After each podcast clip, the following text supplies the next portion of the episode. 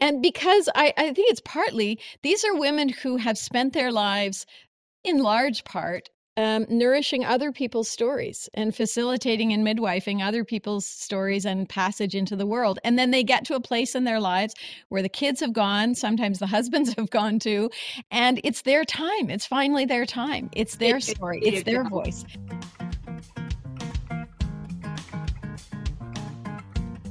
Hi, everyone. Well, this is Diane Gilman. You may know me as the Queen of Jeans, but I'm also the proud host of my own podcast named after my second book, Too Young to Be Old. And today we have a fascinating guest. This is Alison Wearing, and she is a memoir writing coach. And what I think is going to be so interesting to all of us is one of the top 20 gifts of the year for 2023 is you buy this program, you come back and choose one person, family, friend, distant relative, and you ask them the series of questions, you turn it in, and AI, artificial intelligence, writes this autobiography and you get it all bound in leather. And it is a memoir of part of your experience. And so, Alison, I want to introduce you, but I have to ask you. I never heard of a memoir writing coach. How did you get there? Did you did you invent this whole no, I've of writing. How did this happen? It it like so many of the greatest things that have happened to me, it happened completely by accident. I just want to start though by saying I am not an A. I'm no in no way connected to this oh, AI no, no, no. writing thing. yeah, that was just that was yes. just a fascinating uh, gift of the year. Like, you know, one year it was a chia pet, and I thought I could be a chia pet with all this hair. Why doesn't chia come to me? So, okay. So, okay, yes, because I have I have opinions about AI writing, but I won't air them here. and I have opinions anyway. about I have opinions about chia pets, but I won't air them here either. Okay. Okay. So, so uh, how did I get into this? Yes, because I've also been called a memoir midwife, which is a really. I love that. Yeah.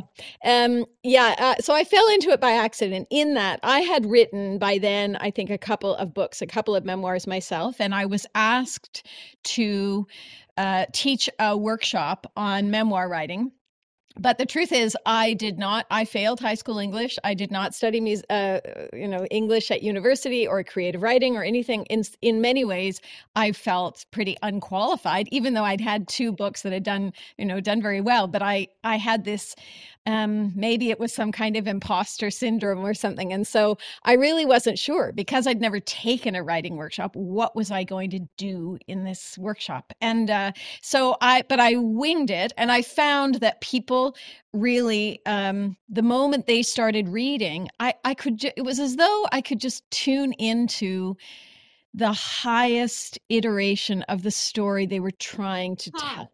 And I don't really, I can't really explain why that is, except that I just found that I had really interesting things to say to people that seemed to be really helpful, insights that they that help them find their way to the real heart of the story. Um yeah, I but I can't really I have no way of explaining how that happened. Just I guess by that point, I, not only had I read two books, but I'd read uh, or sorry, written two books, but I'd read hundreds. And so I think in that you just develop an ear and an eye and a and a sense of story and a sense sense of arc and a sense of development and a sense of what the story is really about, which uh-huh. paradoxically with memoir is not actually well, about, it's not about the writer. It, which which is a great paradox because you think memoir is all about me, but when it's done well, it's actually not about you at all. So I'm having that paradox right now because I was approached by somebody who is a screenwriter and we're going to develop a treatment on my life for Lifetime movies, for Oxygen Channel. And I've had a really pretty dramatic life. And when it comes to where's the arc and where's the meat, I don't know. Is it a catastrophic childhood? Is it the wild teenage years I spent surrounded by the music industry and rock and roll? Is it how I broke into fashion in New York? Is it how I got on? Tel- I mean, I'm telling you right now, I am going to need to sit down with this screenwriter and say, okay, this is like a menu of my life. What do you want to choose as a main course? What's the appetizer? And what's a dessert? Right. Well, and the thing about memoir is that it charts a shift. It it's not just a series of things that happened. That's not enough for a memoir. It's enough to tell stories at a party. It's enough to keep people entertained for a long time. But as far as it's it's not yet an arc. And and the thing about memoir that's so interesting is that it charts a shift. Most often the shift is a shift in perception. So we can't change what happened to us, but we can change the meaning we make of it. Huh. We, we can't change the series of events, but we now have a view on those events that we didn't at the time that we lived them. And that tends to point us in the direction of what that arc is and what the what the shift is because that's what makes for a satisfying ending and journey along the way. The reason it's not enough to just have a series of events is it's sort of like a series of waves that are just you know they're just going up and down up and down up and down up and down. The the story arc that is satisfying is one that takes us from some kind of uh, place of not knowing a, a sort of leaving. We depart something a way of being a way of understanding a way of seeing the world. We might we might be fleeing something. We might be stepping into a desire for freedom, independence. We might be leaving a state of health if we've just been given a diagnosis and entering this world of you know illness and how to cope with that but then and then there's a point in the story some it, it and it's it doesn't necessarily need to be one dramatic scene, but a period, something that happens where we realize that whatever it is we were going after is not going to be found outside of ourselves. We think that what we want is out there, out there, out there. It's some kind of adventure, something, you know, love, whatever it is. And and there's a point in almost every memoir where either that doesn't work out quite the way we imagined, either we don't reach that place or we reach it and it wasn't the solution we thought it was or it presented yeah. its own set of problems and that's the point where the memoir actually gets really interesting because that's the point where whatever it is we thought we were going to find outside of ourselves, we actually need to cultivate somehow within ourselves. Whether that's a sense of love, whether that's a sense of my life being beautiful enough that I don't need constant adventure or whatever it is, or whether it's just an acceptance of this new state of being that I can't change. And that points us, that's kind of the crest often of the memoir, the point where life is never quite the same again and where we're we're really challenged to plumb the depths of ourselves and come up with something that we didn't have at the beginning. And that's where memoir also becomes really generous. I think of it as a very generous art form because ideally, by the end of the book, we are offering something to readers that we have gained through the living of our experience. And we're offering them some kind of insight, proof that something can happen, an example of, you know, let's say a, a, person who has transcended a state of crippling grief. We never can eliminate grief, but we can learn to live with it in this way, for example, or make peace with, as you said, a difficult childhood, or have a sense of self understanding or self forgiveness for something we experienced in life. Whatever the shift is, that's the gift at the end that we offer the reader. And that's what makes memoir so satisfying to read. And ultimately, as I said, such a generous art form because we're not handing someone a recipe, it's not a how to book, but it is a glimpse of life that they may never have seen before. Yeah. And it was interesting to me when I got the proposal to do a memoir based screen treatment and and see if we could do it as either episodic or uh, you know a two hour made for tv movie it believe it or not i've always wanted to be a lifetime movie i have always i find it i find it the most recreational television for my brain. You, they're hilarious. They don't really make a lot of sense and Yeah. and they're over the top, but you know, when I really think about it, so was my life. But when I think about my life and I think about I had an extremely difficult childhood and I'm wondering what parts do you emphasize? Like you can do the whole treatment on, oh my God, poor Diane, how did she ever survive that? Or you can just do the tragic part of it in my childhood as a springboard to rebellion and leaving home and then what I did next. And then, co- mm. I mean, it's Well, and that's interesting. You yeah, where the balance, right? yeah, and that's the great challenge for memoir writing. It's not by the time we get to a place where we're interested in writing about our lives, we have so much material to draw from that the difficult question is not what should I write about? I mean, we have so much we could write about. The difficult question is what not to write about. What to leave out so that a central story can emerge. And that's what I uh, when I said at the beginning of the of this um, interview that memoir is not about us. That what I meant by that is that our personal story is an illustration of some kind of universal human experience, whether that's coming of age or overcoming some kind of difficult odds or discovering self-love discovering forgiveness discovering you know whatever is on the other side of some great challenge. Those are universal experiences and that's actually where to look for the real heart of the story. What is the impersonal, universal story that you are actually telling with the details of your life? And it can help with that question what to leave out, what to include. Do I focus on this? Do I focus on that? The question is the real question is what is this about that has nothing to do with me? How would you tell your story without referencing yourself? And you'll notice every memoir you pick up on the on the jacket copy of the memoir, you will see an example of that. They'll give the details of the author's life, but eventually they'll say something like, you know, this is about one woman overcoming the odds of XXX and finding XXX. Yeah. It's always done in this universal language and and the reason for that is because that ultimately is what all of these personal stories are they, they're what weave us together as human beings. This is how we create community and culture is by exchanging these stories. And the fascinating thing about it is we can live markedly different lives from different parts of the world. And yet we can connect through these universal human experiences. Everyone Everyone's heart is broken at some point. Everyone experiences loss. Everyone experiences grief.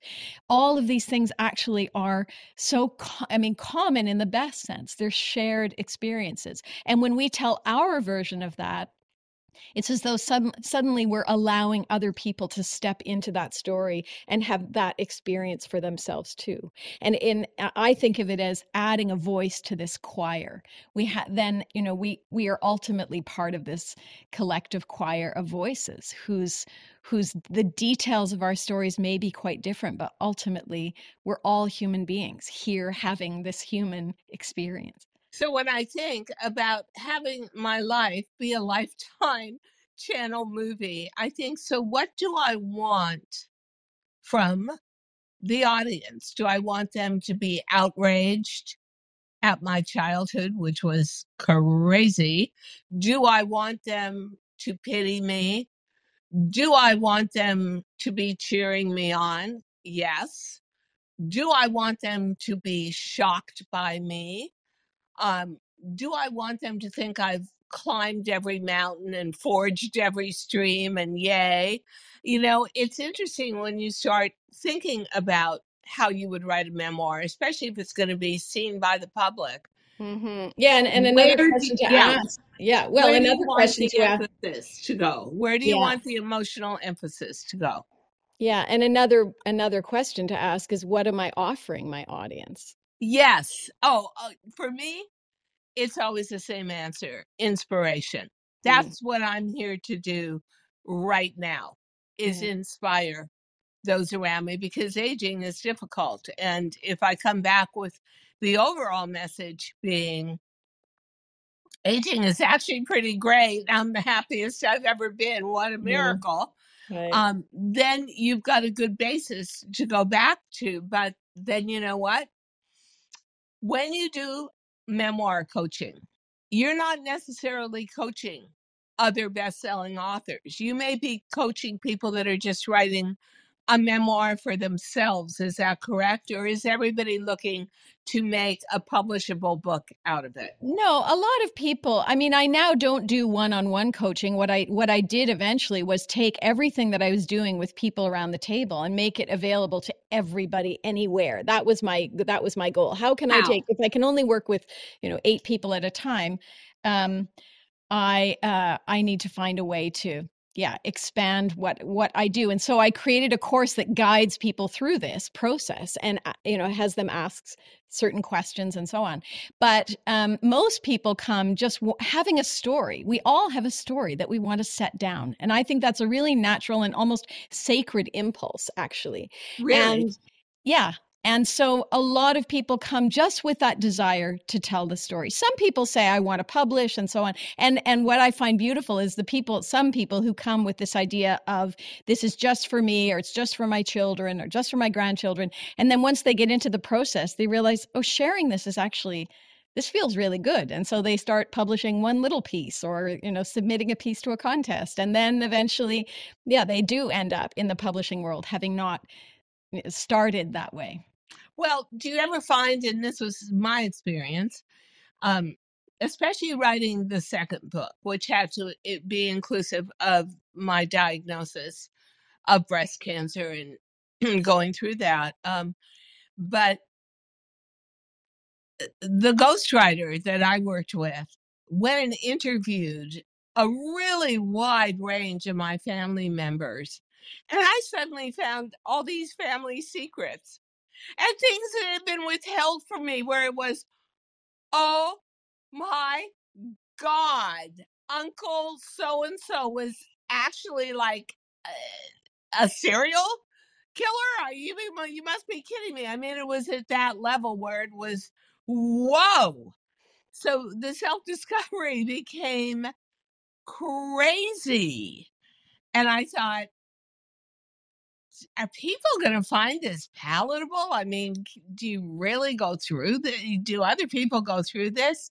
But you'll never know until you start putting that memoir together and it jarred all sorts of memories that actually led me to understand some of the foundational choices I made along my road in life.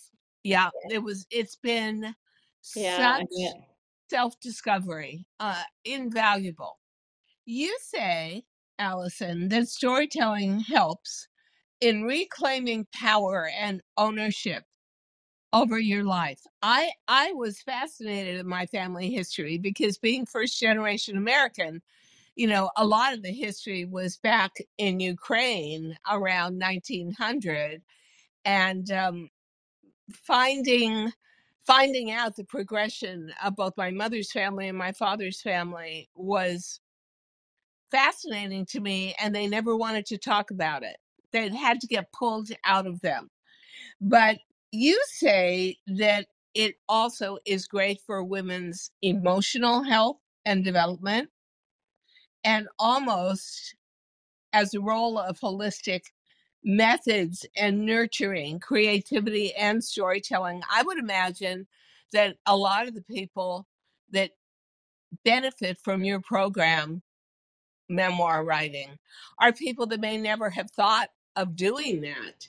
Yeah, indeed. Yeah, and and as I say, some people come with an idea that yes, they're they want to publish a book. Some people come with an idea that they want to just leave something for their children.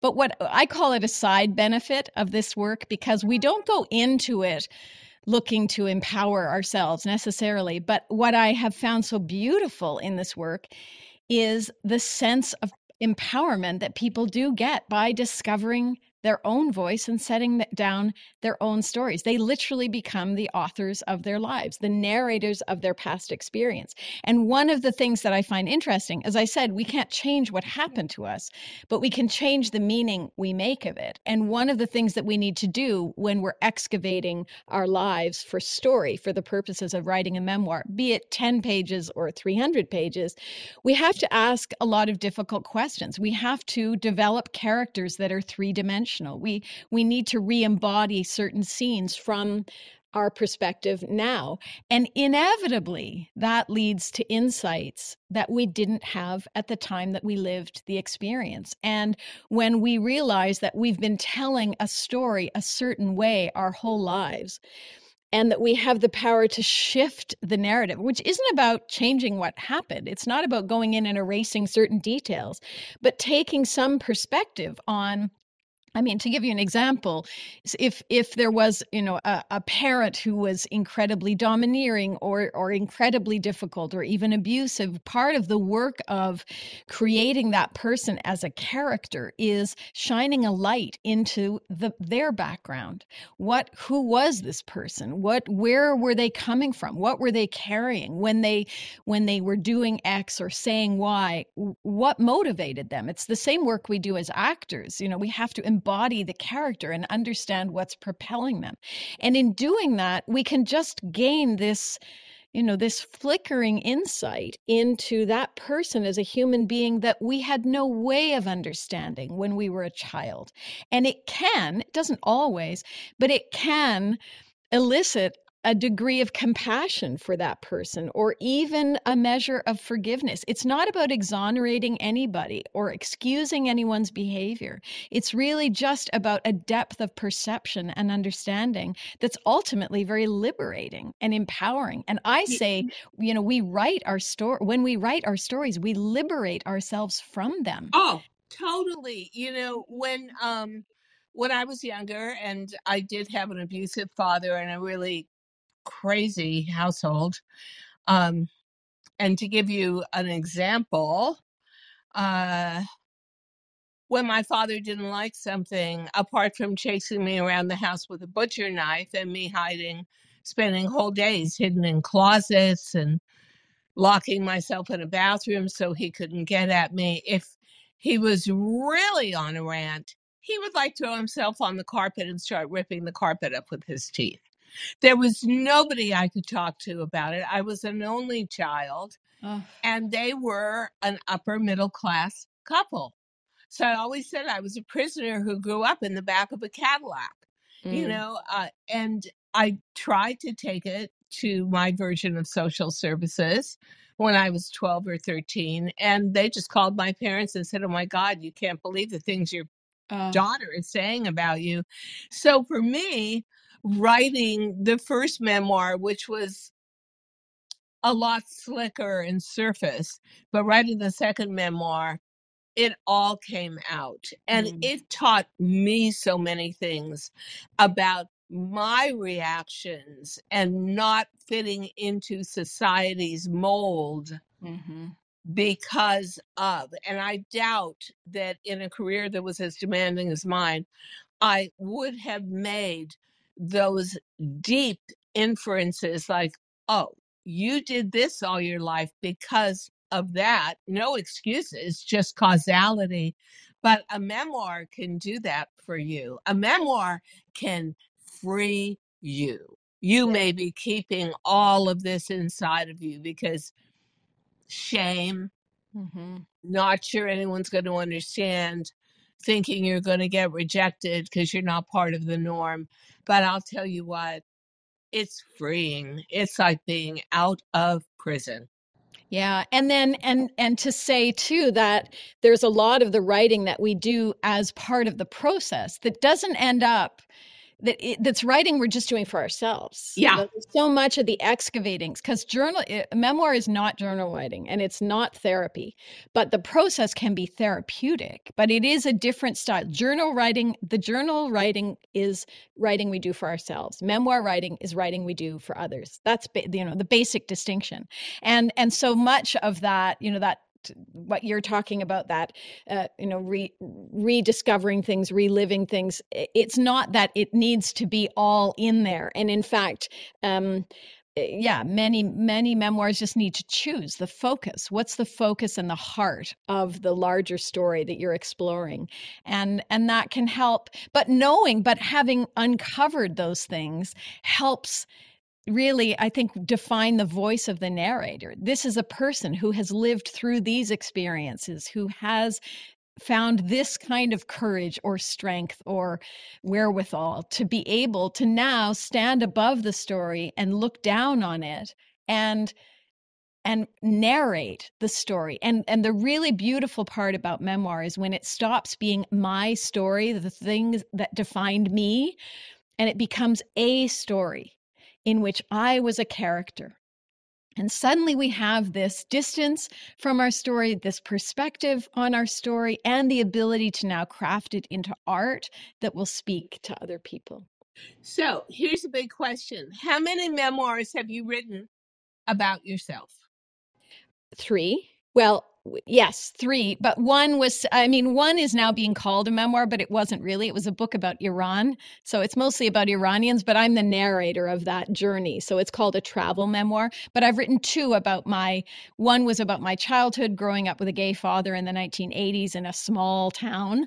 Uh, and then the oh, other, yeah yeah the other was an exploration of just um, yeah family and genealogy and how much do the people who came before us define who we are. And it's a trip that i took with my dad to ireland actually uh, where we were in the archives of dublin and i was trying to figure out how much do all of these people who lived 300 years ago how much do they define who i am now and how much should they? You know i was just exploring those ideas that's interesting because for me, my genealogy was always worrying, hoping that I was adopted because I didn't want to share genetics mm. with my father.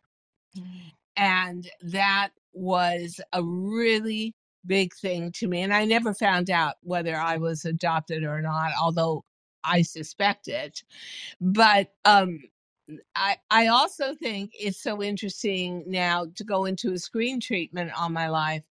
And what part do you want to emphasize? The part where you hung out with rock and roll stars and it was just like, hey, yeah, I met Rod Stewart yesterday, gave him a hand painted leather jacket, went to his birthday party. No biggie. Do that every day. Or, you know, hiding in closets for my parents. Or when I was 17, my parents decided I was hopeless and locking me in my bedroom, locking me in my bedroom for like a week.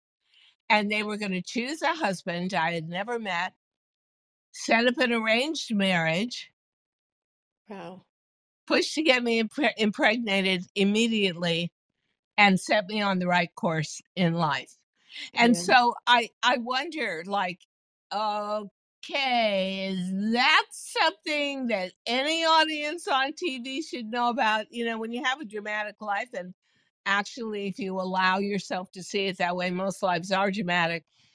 What parts do you want to share? You know, I always said when I got on television designing clothes for TV was very, very different than designing them to be hanging in a department store where people can feel and see and touch them. Writing a memoir is different from sitting down with somebody and kind of recounting your mm-hmm. life. Now you have to pick and choose and form a path and form a storyline Yeah. and form a denouement and a conclusion. hmm And I find it all so fascinating. If you had to say, as our final question that there was one favorite part of what you do, and you can choose anything, what would it be? Uh, seeing, yeah, it's pretty clear to me actually. It's watching people who've never felt they had a voice stand up and tell us tell their story. Oh my god. That's it. And do you enjoy working with professional authors? Like I know that you worked with Ann Dowsett Johnston. Yeah. And yeah. her testimonial meant a lot to you, and she is a best selling author. Which is your favorite? working with people, as you said, that just go into a self discovery of like, oh my God, I actually have a voice and I can form this story that actually is my life, or working with professionals like Ann, where you're on that level with them and guiding them. What what is your druther there? Well, they're satisfying in different ways. I, the only places that I teach now in person, I do writing retreats. So I do them in Tuscany and I've done them in France and Mexico oh, and in Canada as well. Yeah, they're really fun. So I love, and when I'm in Tuscany, it's, I mean, people, both ends of the spectrum arrive people who are fresh and new, and those people who are sometimes working on their third book. Um, it's, I would say it's satisfying in different ways because the, when I'm working with a writer who's a professional writer, there's, you know, I can can dig my my teeth into the literary part of it and that's yeah. really satisfying. But equally satisfying is working with someone who's really just discovering the value of their story. I would say it's almost a difference between satisfaction in the head you know and satisfaction in the heart. You know they're they're just two different one is really you know chewy and satisfying in a literary sense and the other is really beautiful in a heart sense. I, I don't think i can choose actually And for me, it's it's I never knew I could love writing so much. Hmm. But it is such a form of expression. And, you know, I never thought I would be on TV. I never thought I would be in front of a camera. Uh, and after 30 years on tele-retail, I thought the story is not broad enough or big enough for me. And because we've all got limited time on earth, was this what I wanted to keep on doing? Or did I want to start telling other people's stories too? And mm. expanding on that and my point of view, um, and wanting to be, frankly, inspirational and inspiring to a sisterhood of women 55 plus because aging is so difficult. So, my final question, and I could talk to you forever um, what is the average age of memoir writers that come to you? I'm fascinated to know that. Well, it's definitely women in their sterling years, as I say, ah. as I call them. Absolutely. Very few men, almost no men. And because I, I think it's partly, these are women who have spent their lives in large part um, nourishing other people's stories and facilitating and midwifing other people's stories and passage into the world. And then they get to a place in their lives where the kids have gone, sometimes the husbands have gone too, and it's their time. It's finally their time. It's their story, it's their voice. Those if are the women I mostly. Yeah. yeah. If they see it that way. Yeah. You know, I looked back and I thought to myself, first of all, I just thought of some of the dangerous situations I got myself into during the 60s and the 70s. And I thought, you know, Diane, it's a miracle. You're here today. It's a miracle you survived.